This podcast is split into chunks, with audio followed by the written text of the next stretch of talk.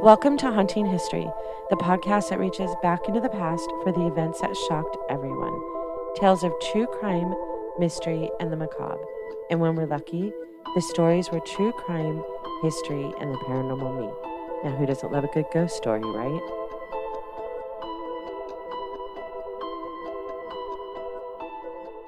Welcome back to Haunting History Podcast. I'm your host, Kat, and today I have Charles Spratley, historian, author, tour guide, and you'll remember him from the Villa Montezuma.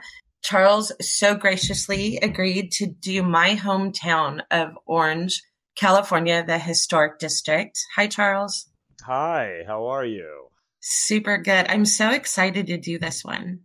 Oh no! When you asked me about it, I was like, "Yes, let's let's do Orange." And did you know that there is? No, you're not from Orange. You've just done all the history and the research on Orange. No, I'm not from Orange. I'm a San Diego native. There's a huge argument online, probably at least twice a year, about whether the historic district should be called the Orange Plaza or the Orange Circle. It's the Plaza. It's the Plaza because that's what it was named initially, and that's what all the old timers call it. And I moved there when I was five. My parents moved us from Pittsburgh to California and we lived in Anaheim and then we moved to Orange. My parents always referred to it as the circle, as in, let's go to the circle or we're going to go to the store at the circle. And as I got older and met all my friends like through school and stuff, and their parents had been Orange natives, they only called it the plaza. Mm-hmm. So I know I'm supposed to refer to it as the Orange Plaza. I know that. But my m- mom and dad always called it the circle. That's okay. And we should explain the reason why, for people who are not from Orange County, California or Southern California, would not know either way. They would just probably call it whatever. But the reason that people call it the circle is because of the roundabout in the center of it. Mm-hmm. And it's the only well, they have them now everywhere because I guess they're hip now, but it used to be the only roundabout in in like that whole area. And it was when they first opened it, they didn't have it set up like now the traffic is completely guided around the plaza. But when it first when cars were first being used in Orange, they just drove every direction. Yeah. Like Yeah. willy nilly. Well, you know, cars were more of a novelty than anything else back then. So, but the plaza or circle, whatever you want to call it, has been around since the beginning of the town. And that was when. Uh, officially, well, the original incantation of the town is 1874. And it was who were the gentleman's name? Uh, Chapman and Glassell. But who was the architect of the plaza? Uh, the person who laid out all the streets is actually Glassell's uh, brother. Oh, that's right. Yeah, who was a Civil War veteran. And he did other cities too, not just Orange. Mm-hmm. Yeah, he contributed a lot to the Southern California area for laying out streets and stuff. And it's still so beautiful. Like I love going down there, especially at Christmas time. Oh, that's like my favorite time to go. Christmas time is absolutely fabulous to go, and it's coming up. So I always tell people to just go and see the plaza. Um, and I and I avoided at all costs at street fair. This street fair is awful. I mean, not awful. I don't want to say that. It's a it's a tradition. It's an orange tradition, and I've been going since I was five. But it's so insane. I read somewhere that they pack something like eight hundred thousand people in that area over the weekend. Yeah, and um, and that's that's a lot of drunk people. Yeah, and every every single one of them is completely drunk, yeah, regardless of the price that it cost to get drunk there. yeah. I think people save up just for the Orange Fair. Just to go to the the International Street Fair. Yes. Okay, so sorry, I didn't. We kind of went off no, no, no, no. So all means everybody go to the Orange Street Fair. Absolutely. It is. I, and honestly, I skipped this year. Well, they closed it last year because of COVID. Yeah, it was open. It was open, and apparently it wasn't that busy. This year was not that busy. Well, yeah, people were still a little skittish. Well, and I didn't go this year. So I didn't go last year because it was, they didn't have it. And then this year I didn't go because, well, for one thing, it's always the hottest day of the year Mm-hmm. that weekend. And I just was like, I don't want to go, which is weird because honestly, I've gone my whole life. I just didn't want to go and be crowded and hot this year. Yeah. Oh, that's the indication I'm getting old. Right there, that that was my reason for not going. Because you didn't want to get hot. I didn't it was like hot and bleh, I don't want to go. Yeah. That's Oh. weird. Yeah, no, that it's official. It's freaking official now. Well, let's talk Orange. Let's do that, please. I would like you to tell me the history and then the hauntings of the city. Okay. Well, let's cover a little bit of generalized history um, very Okay. quickly. Just as I mentioned, it, it starts in the uh, early 1870s, and uh, it was originally called Richland. And um, the little the little town of Richland, including the little plaza area, it was a farming community, and uh, they grew a lot of things, including one of their primary crops is uh, grapes. The town got so big that they wanted to get a post office and they were denied the town of Richland because there already was a Richland. And so they were forced to go with Orange. Yay. And then now and it was because of the orange trees. There were still orange orchards in Orange, right? No, it was Yeah, because still a was of named after someone, right? After someone's town. Well, the one, well, the, yeah, the one thing we do know is I think it is Glassell that comes from Orange County, Virginia. Yeah, I think you're right. So it's really interesting that when a lot of people think of Orange Count Orange being named after like oranges, I'm like, well, you're partially right. But they've always grown a lot of different um stuff, not just citrus, but avocados, walnuts. Weren't like olives that. a big So thing too? Olives were. Yep. And like I said before, grapes as well until they had a grape blight that completely wiped out the crop. And the actual or the historic district is made up of what? How, what is the square mile? The square miles of the orange circle? It's not very big. It's basically a block north and south, and a block east and west around the circle. Yeah, pretty much. Now, I will tell you something. There are some absolutely outstanding and beautiful homes outside of that area, but the main part of the historic district really isn't that big. Yeah, it's only about a, a, a block on each side. When you do your tour, you start at name The of it Royer Mansion. Royer Mansion. Tell us Um, about that. What's that? It's a it's actually it's a very beautiful home, and it's now business offices, and a lot of people rent out spaces. There's some interior designers, there's some lawyers and stuff that use it as their business offices. But it was the home of Dr. Daniel Franklin Royer. He was a physician, and uh, he was part of the local Masonic Lodge order, as well as he was part of the Odd Fellows in that or in that town as well. The Oddfellows building was literally right down the street from Royer Mansion. Um, well, the old Oddfellows building uh, used to be right above Watson's Drugs. oh, the original one was right, The and then original they, one was, and then they built the new one, which they couldn't afford anymore, and they sold it to the Elks, and that's the Elks Lodge. which is right across the street, basically kitty corner from. yeah, yeah, right across from Watson's. So Royer Mansion there is is thought to be haunted. Yeah, it's really interesting too because every once in a while uh, we get a chance to actually talk to somebody who uses that space, and they always have very, very interesting stories to share, um, paranormal stories. Well, the history itself is, if I could just go into the history, Yeah, please. Yeah. Royer himself is a very interesting individual. He was a well educated, but uh, the guy just couldn't hold on a job. His life depended on it when he was younger. He got a job as an Indian agent in the Dakotas. He was uh, very naive in the ways of the Native Americans. And when he saw them doing their ghost dance, he had no idea what they were doing. And so he kind of freaked out and he wrote letters and kind of just said, I need some help here. So if you guys could send some help, that would be amazing. And he kept on thinking other Indian agents would come out and help him. And instead, um, troops came out. And it didn't end well For the Indians. for the Native Americans. Yeah, he was devastated by this. Uh, but uh, he later made his way out west, where he became a physician, and uh, he also was one of the early mayors of Orange. But uh, he was, uh, I guess, I always tell people on my tour, he's kind of a jerk because he divorced his wife during the Victorian time period, which was extremely rare. And then uh, he decided to leave the house to his daughter, and uh, the daughter actually passed away in the house. At what age?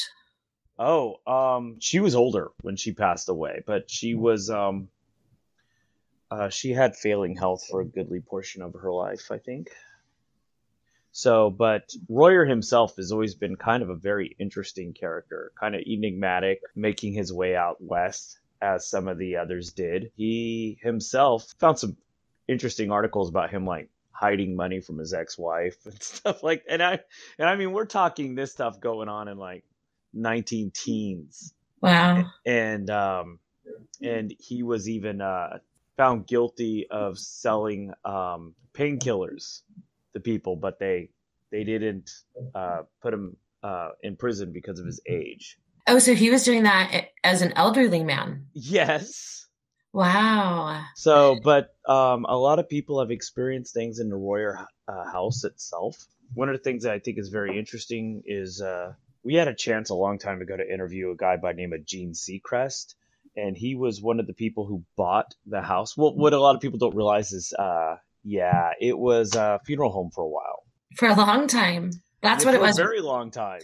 Yeah, that's what I knew it as. I didn't know it as Royer Mansion until many years later. I knew it as the mortuary. Yeah, it's really funny because uh, here we are, we're like talking about, oh yeah, Doctor did. Oh yeah, by the way, it was also a funeral home. It's like, why do you forget that little portion? Um, but uh, the one thing is, is, it was a funeral home for a very long time, and if you ever drive by, that's why it has those little columns in the front of it. That's that happened. When they put those in when it's a funeral home. When Seacrest took it over in the ni- in the 1980s, and he decided to l- actually live in it down in the basement he actually found in when he got his new home that they had the freezers for where they the cold room for the bodies was still there Oh.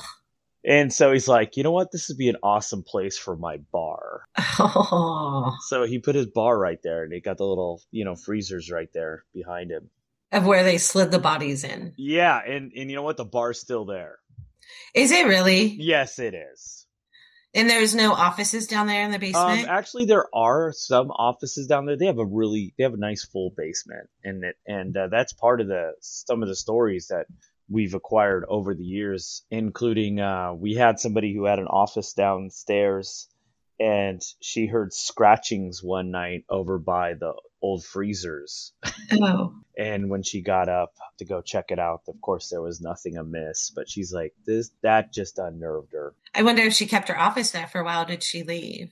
I I think I think she kept it there. She it was a law office.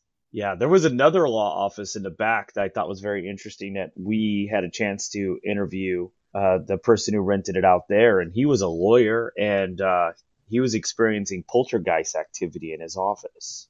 So is all the hauntings at the Royer Mansion, is it attributed to the mortuary or is it attributed to the Royers? Well, you know, that's one of the things that's actually very interesting is um, probably one of the most interesting ghost stories associated with the Royers actually came from Gene Seacrest when he was remodeling the house.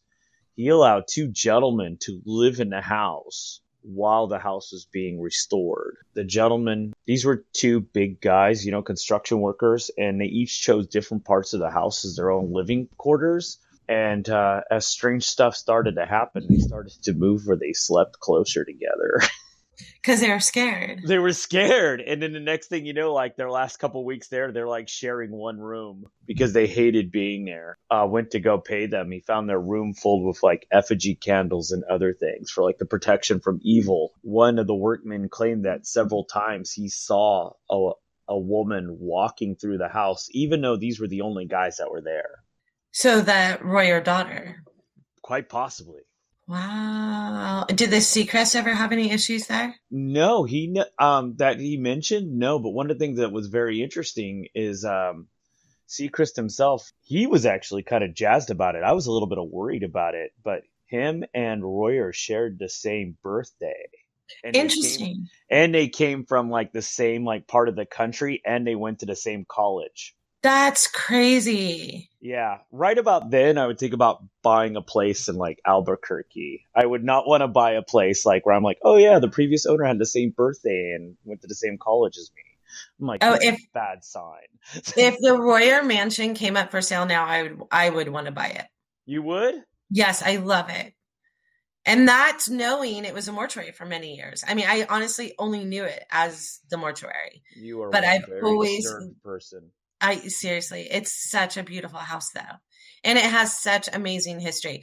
I'm actually kind of sad that it's not a private home. I am as well, but on the flip side is um I've been into the little area, the little entry hall area, Mm-hmm. and in a couple of the rooms that they let me in, and they have done a fantastic job keeping it the way that I think it should be kept. Well, and I guess more people get to to to be a part of it when it's Mhm. the way it is now. Yeah, yeah, because everybody, you know, eventually will need a lawyer. some more people will go in there. And what's our next building that you want to talk about? I would say a really good one is um, the Rutabegorz restaurant. Ooh, go. Um, Rutabegorz has always been kind of interesting. Um, well, first off, the food is fantastic.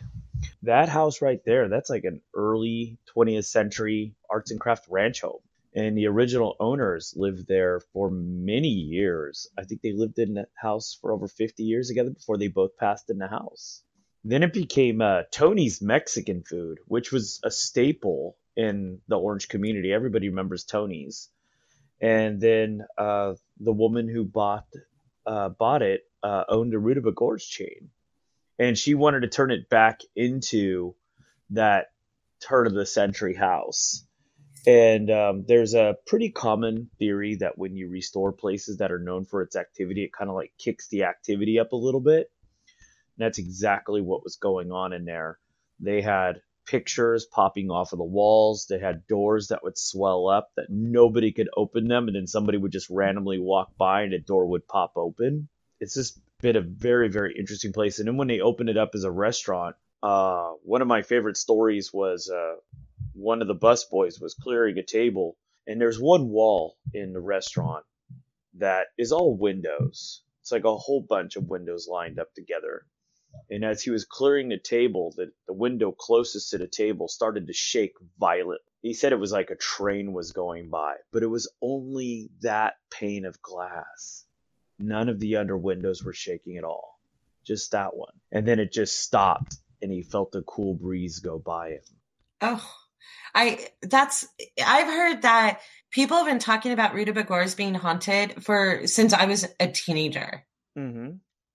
Since like it was the place that you wanted to go and see if something would happen. Although I prefer to eat on their patio, their little outside dining thing, just because I love it. But people say that all kinds of things happen inside that house. Yeah, and one of the things I love is that almost all the staff that I've ever run into have had some kind of experience there and they have no problem talking about it, especially, you know, they know us. Right. And some of the buildings are kind of weird about that. That's the thing. I don't know that Orange, you know how San Clemente, I always talk about this, not San Clemente, I'm sorry. Um, San Juan Capistrano completely embraces their ghost stories. I Uh-huh. don't know that Orange has ever done that.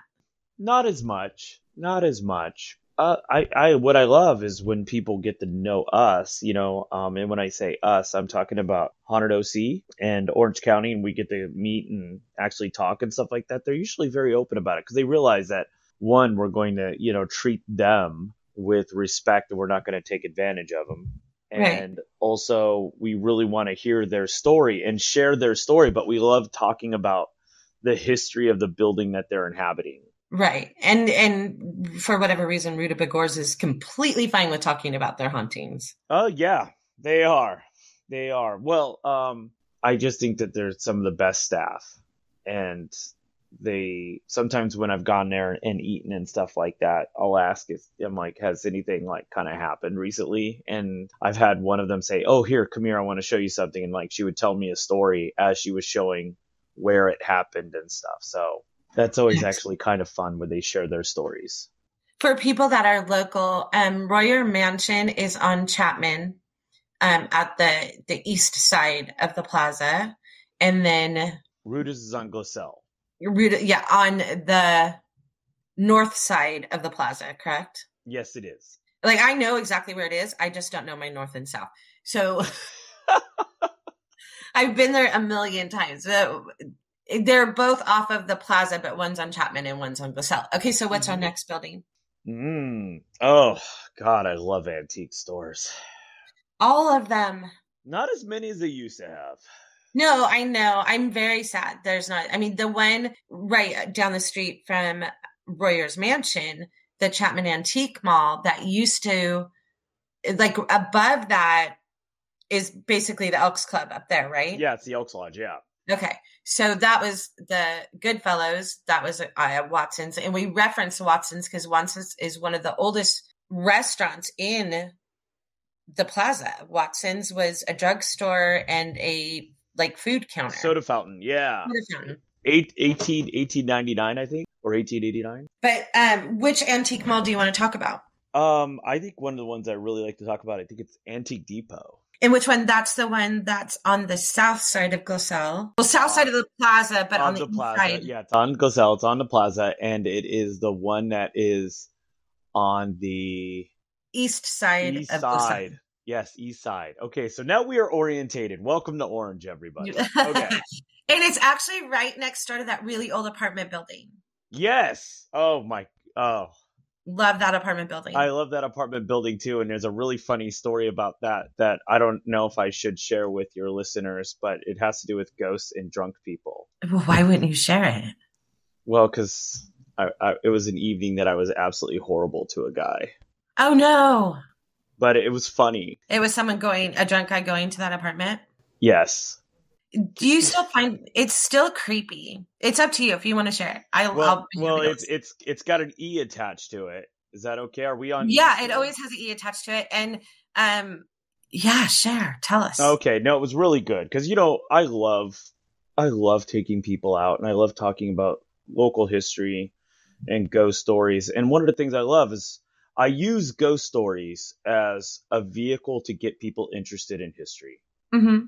I always get a lot of people that say, you know, I really loved your tour. I thought it was really great. But the one thing I loved so much is all the stuff that I learned. And yeah. so that's like the greatest compliment that anybody could ever give me. Right. So I'm, I'm just front loading it when people would go, oh, he's just a guy who does ghost tours. I'm like, no, no, I'm, I'm a historian that happens to love ghosts. Right.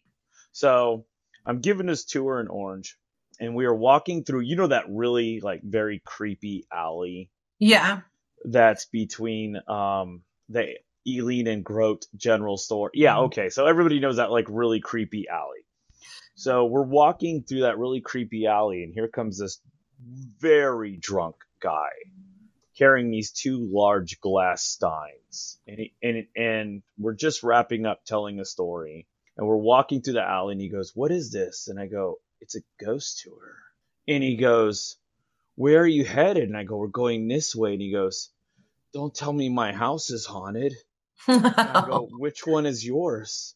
And he pointed to that apartment complex. I go, oh, it's totally haunted. And he goes, fuck.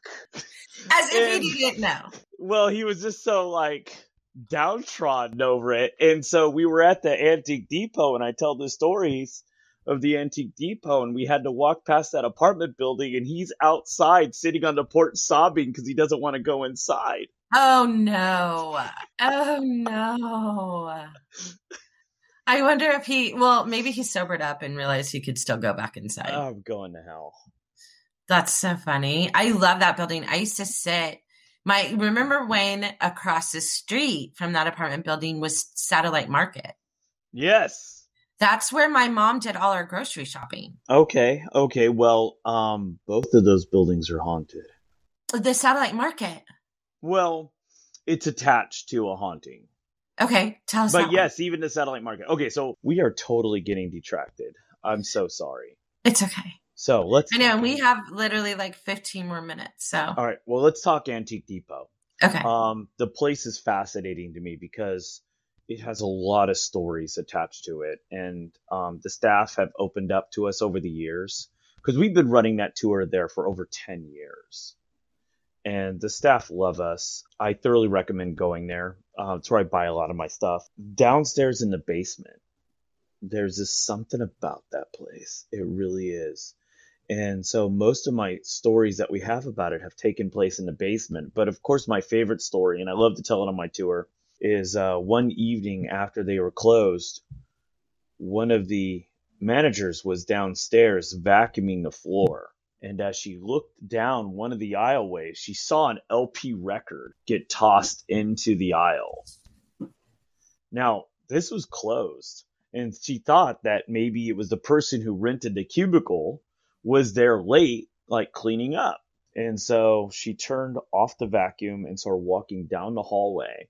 And uh, as she was walking down the hallway, another record comes out and lands in the aisle. And then she went into that cubicle, and it was a little corner cubicle. And um, the person did sell LPs. That the moment she walked into the cubicle, she realized that she was completely alone in this cubicle, and all the records had been taken out of their milk crates and fanned out as if somebody was examining the collection. Did she like leave the building immediately?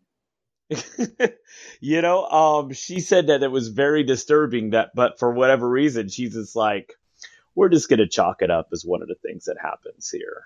What was that building originally? You know what? I do not know what it was originally. They used to have a whole bunch of markets and stores and stuff in that area. And because it was a large open space, I think it might have been like some kind of like a small department store or furniture store or something, maybe. And that's one thing that's interesting that we should talk about Orange. A lot of places in Orange there, they all have basements. Which is very unusual for people that are lis- listening outside of the state of California. California does not have a lot of basements. Because we don't need basements. Right. And it is weird because even the old Radio Shack building, which is now Blaze Pizza, that was originally a pharmacy, that even has a basement. It does. Yeah. They even found a still down there. They were making moonshine during Prohibition. Under the pharmacy. Oh, yeah. Well, you know, medicinal purposes. Of course. It's hard to explain the Orange Plaza without people seeing it. It's like how the, all the individual buildings and the buildings are individually owned by families, most of them. Um, yes, I actually am good friends with a family who owns several buildings. And Do they have their names on the building? Like, I don't think people notice that a lot of the buildings have names on them. Um, no, no, these people don't. They actually kind of like, um, it's only very recently that I find found out that they own like so many buildings in Orange, and I'm like, really? And she's like, oh yeah. And I'm like, okay, that must be nice. And a lot of them have apartments above them. Yes, and that's the whole thing is uh, the person I'm talking about. They're actually a business owner in the plaza, and they also own the building, and so of course they're renting the outstairs out as apartments. Okay, so tell us about another location. Let's do one um, more. Well, let's do one more. Let's talk about Lollipop Nail Studio. Where's that? Uh, it's right next to Satellite Market. Oh, okay. So it would be Satellite Market is basically the last people that have never that have never been there will not even know what I'm talking about when I say satellite because I think it's been gone since the 70s or the 80s probably. Satellite Market is essentially the last building on that side of Glassell that's part of the historic district. Yeah, Gastropub and the other one those are new buildings. Okay, so that's basically the last building and now it's mm-hmm. a nail salon? No, um, not where Satellite Market is, but right next. Right to next to it. Market. Okay, yeah. tell us about that. Um, that is actually um, Orange County's first motorcycle shop. Oh, what was? I remember the story. I I show a picture on my tour. Um, I have a picture that I found from the archives of all these guys in front of the buildings in front of the building on their motorcycles. It's uh, there's an arrow pointing to a guy, and it says Bertie Claypool. And Bertie was a mechanic in the shop. And one day, uh, he dropped a kerosene lantern onto a floor soaked in motor oil and gasoline. And the building caught fire, and he made his way out into the street, but he was on fire and he died in the street. And uh, many people believe that Bertie haunts both that store as well as the um, antique store next door, which is, used to be Satellite Market. Wow, really? Well, I wonder what Satellite Satellite Market was originally. Well, one of the, no, one of the, okay, so one of the things that's very interesting is when I show people the picture of um, Bertie Cole. of Bertie Claypool on the motorcycle shop, there is no building next door. Oh, so what year was that picture of Bertie? Oh, that picture is um, like 1914. So the satellite market building wasn't even there in 1914. No, it wasn't. That wasn't built until I think um, the late 40s. Is it a historic considered? Well, it's considered part of the historic district. It's within the little walls, but yeah. It's not as old as. Well, it's still old, but it's not as old as the other buildings in the store. No, no, no, no, no, no, no. No, it's I I definitely say it's more vintage than antique. Interesting. But but um but uh, many people have actually experienced things, including uh, one of the workers at uh, the antique store, which used to be Satellite Market, claims that she saw um, somebody on fire in the store. Oh, a lot of people have talked about seeing burning burning the street at night, Yeah. late at night. Yeah, it's it's it's a very interesting story. It's a very sad story, and I love it because we know so much about the story, and many people have actually smelled smoke in the building, and I'm like, well, that's no big deal. It's an old brick building. You're gonna smell smoke, and but they're like, no, but you smell smoke next door in the uh, antique store, which wasn't even built until you know the 1940s, 1950s. Wow. How many buildings would you say are haunted in Old Town Orange? Not including the houses that I mean, include Royer Mansion, but there's also houses on the outskirts of it that you guys walk past and talk about. Yeah, so um, I would say probably about eight, nine. That's a lot. That's a lot for a very closed area, but when you really think about the richness of the history and all the stuff that was going on, And the people that lived there and the things that happened. mm-hmm. I love Yeah. it. there's a lot of antique stores, you know, and, and so you know what, and that's the whole thing is that when people talk about, well, you know, nothing bad happened here, and I'm like, yeah, but look at the tens of thousands of things that are in here. You don't think any of that stuff might not be carrying something a little something extra? Oh, all the antique stores, yeah. So many of them are gone now, though. I mean, it used to be all antique stores. Like it was Watson's drugstore was the one restaurant, and then the one bar on the other end, and the liquor store. But the majority of it were antique stores for many, many, Uh, many years. Yeah, it was, but times have changed. Now it is ninety percent restaurants. Yep.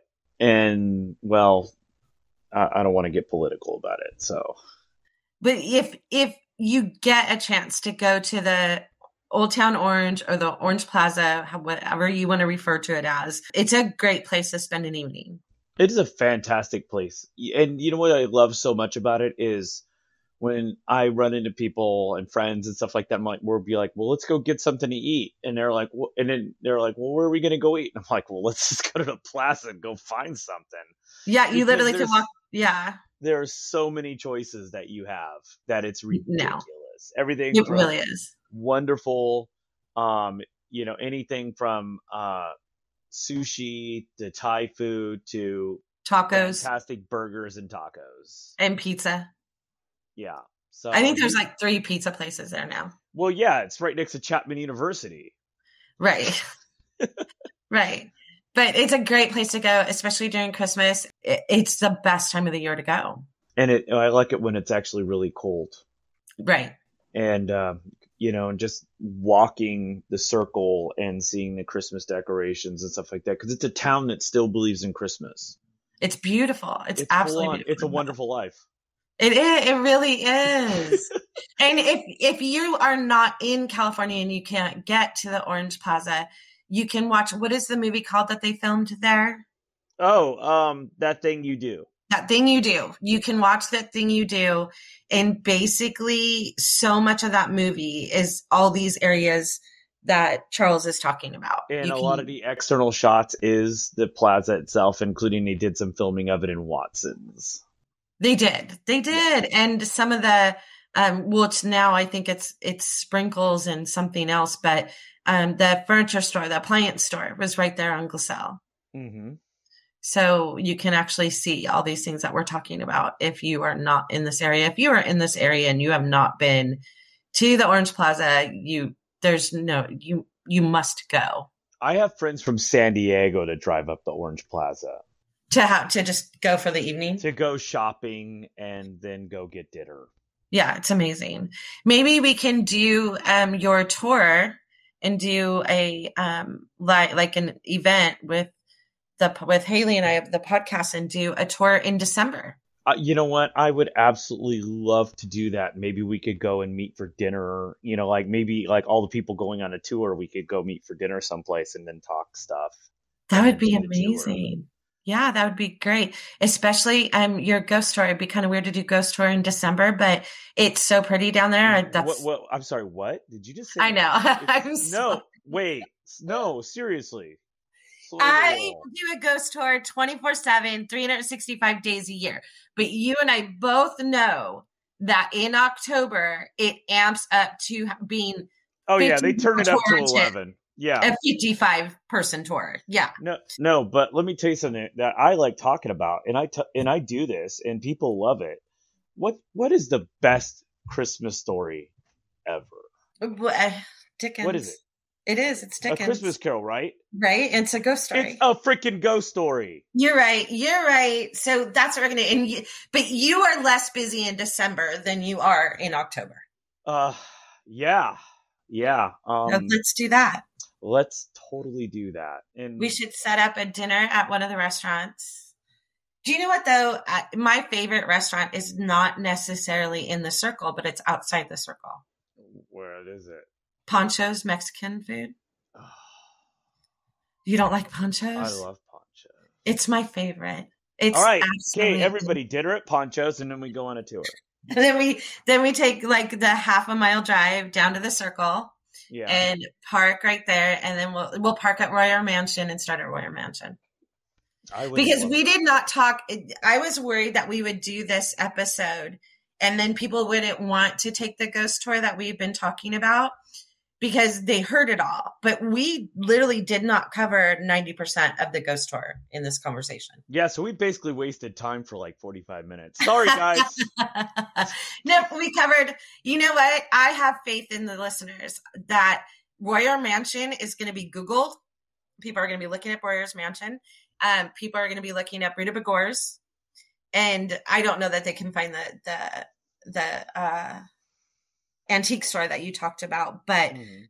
i bet you people will be googling what's it's charles royer what was his first name Dr. Daniel Franklin. dr Royer. daniel franklin royer And uh, when I did uh, the Fairhaven Cemetery tour, I used to take people to his grave. oh he's buried there too He is. He's buried in the mausoleum. And you don't do that tour anymore. Um, we're actually taking a hiatus from it. Yeah. Why is that? Um, just so we could focus on other things. Yeah. Yeah. But you also- oh, I've got I've got new stuff coming out. In Orange County or in San Diego? Uh, let's just say we're expanding. really? So haunted San Diego. What did I say that? Wait. What? I just said it. I okay, said it. you said it, but I didn't. I said it. But well, that's all I excellent. gotta say, all I gotta say is there's no reason why we we've been haunted Orange County for over 12 years, and I've been so happy to be part of it. But it's time for us to blossom out because there's just so many places that are that have some fantastic stories that we need to talk about. well, in haunted Orange County started as just haunted Orange, Yes, it did. Yes, it did. And and and I put together Ernie's first tour.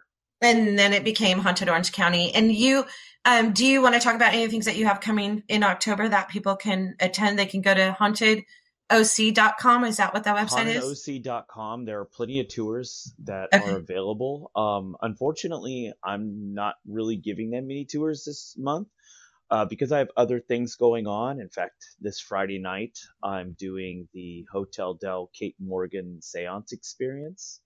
That's so amazing. And uh, that is completely sold out for both nights. Oh, I don't doubt it. I don't doubt it. That is And- such a story. and so um, that's going to be really really fun.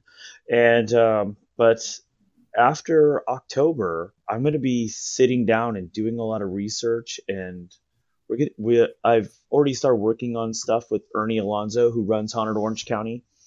And uh, we're going to really start working on expanding some stuff and getting more people out and showing them some fantastic things and telling some um, horrifically wonderful stories And teaching them a lot about history. and teaching them a lot about history while they're having it. That's awesome. Because And I- we'll- Go ahead. no, you go ahead, please. And we will talk more about doing a December tour, I would absolutely love to. dinner Um, and tour. Yeah, and I I have to say something. Can I say something to your listeners really quickly? Please. You know, they I don't know if for listeners that have listened to the Villa Montezuma podcast, um, I do probably about six, seven, sometimes eight podcasts a year. Somebody was always asking me to come and do something. And I have to tell you that Haunted History Podcast is probably one of the best podcasts out there that covers that. Oh. I mean, there's, and I mean, if people who know me, um, I'm at the gym almost every day and I'm listening to podcasts while I work out. And um, I have been like absolutely since since you and I have met, I've been like devouring all your podcasts. I love them. Thank you so much, Charles. Well, you were the one, just so you know, when I went on your tour, I don't know, 12, 10 years ago, you were the whole reason why I got so interested in the history of Orange. I grew up there and I would find out little tidbits and things, you know, here and there. And it's my hometown. It's I love it because it's my hometown, but it was because of you that I wanted to know so much more. That's fantastic. Yeah, I, I was just like I no. knew it was historic. I knew it was old, but I didn't know the stories. And then I completely devoured anything I could find. I spent hours in the in the history section of the Orange Public Library. Hours. They would kick me out. Yeah, you know, I do. I think that's one of the things that's really funny is people go, "Oh, what's the best place that I could learn if I want to like really learn about historical research for like ghost stories and stuff?" And I'm like, try the library. Oh, it's amazing. Yeah. This yeah. the Sanborn getting to put on. I know I always joke about this, and I joked about this a long time ago in um, my podcast, probably at the very beginning. Is one of my favorite things is is when they bring you something to look at, like you you're researching something and you want to look at it, and they bring you the white gloves. And you get to wear white gloves. Like you're looking at something so old and so precious that your hand, and let's not go back to the fact that I touched the wallpaper, but let's the fact that you are oh, looking dear at God, are we going to talk about that again? No, I don't want to talk about the wallpaper again. Okay. My, uh, I got shit for that, by the way. People that have listened to the podcast have messaged me and like, how do you not know better? And I do know better.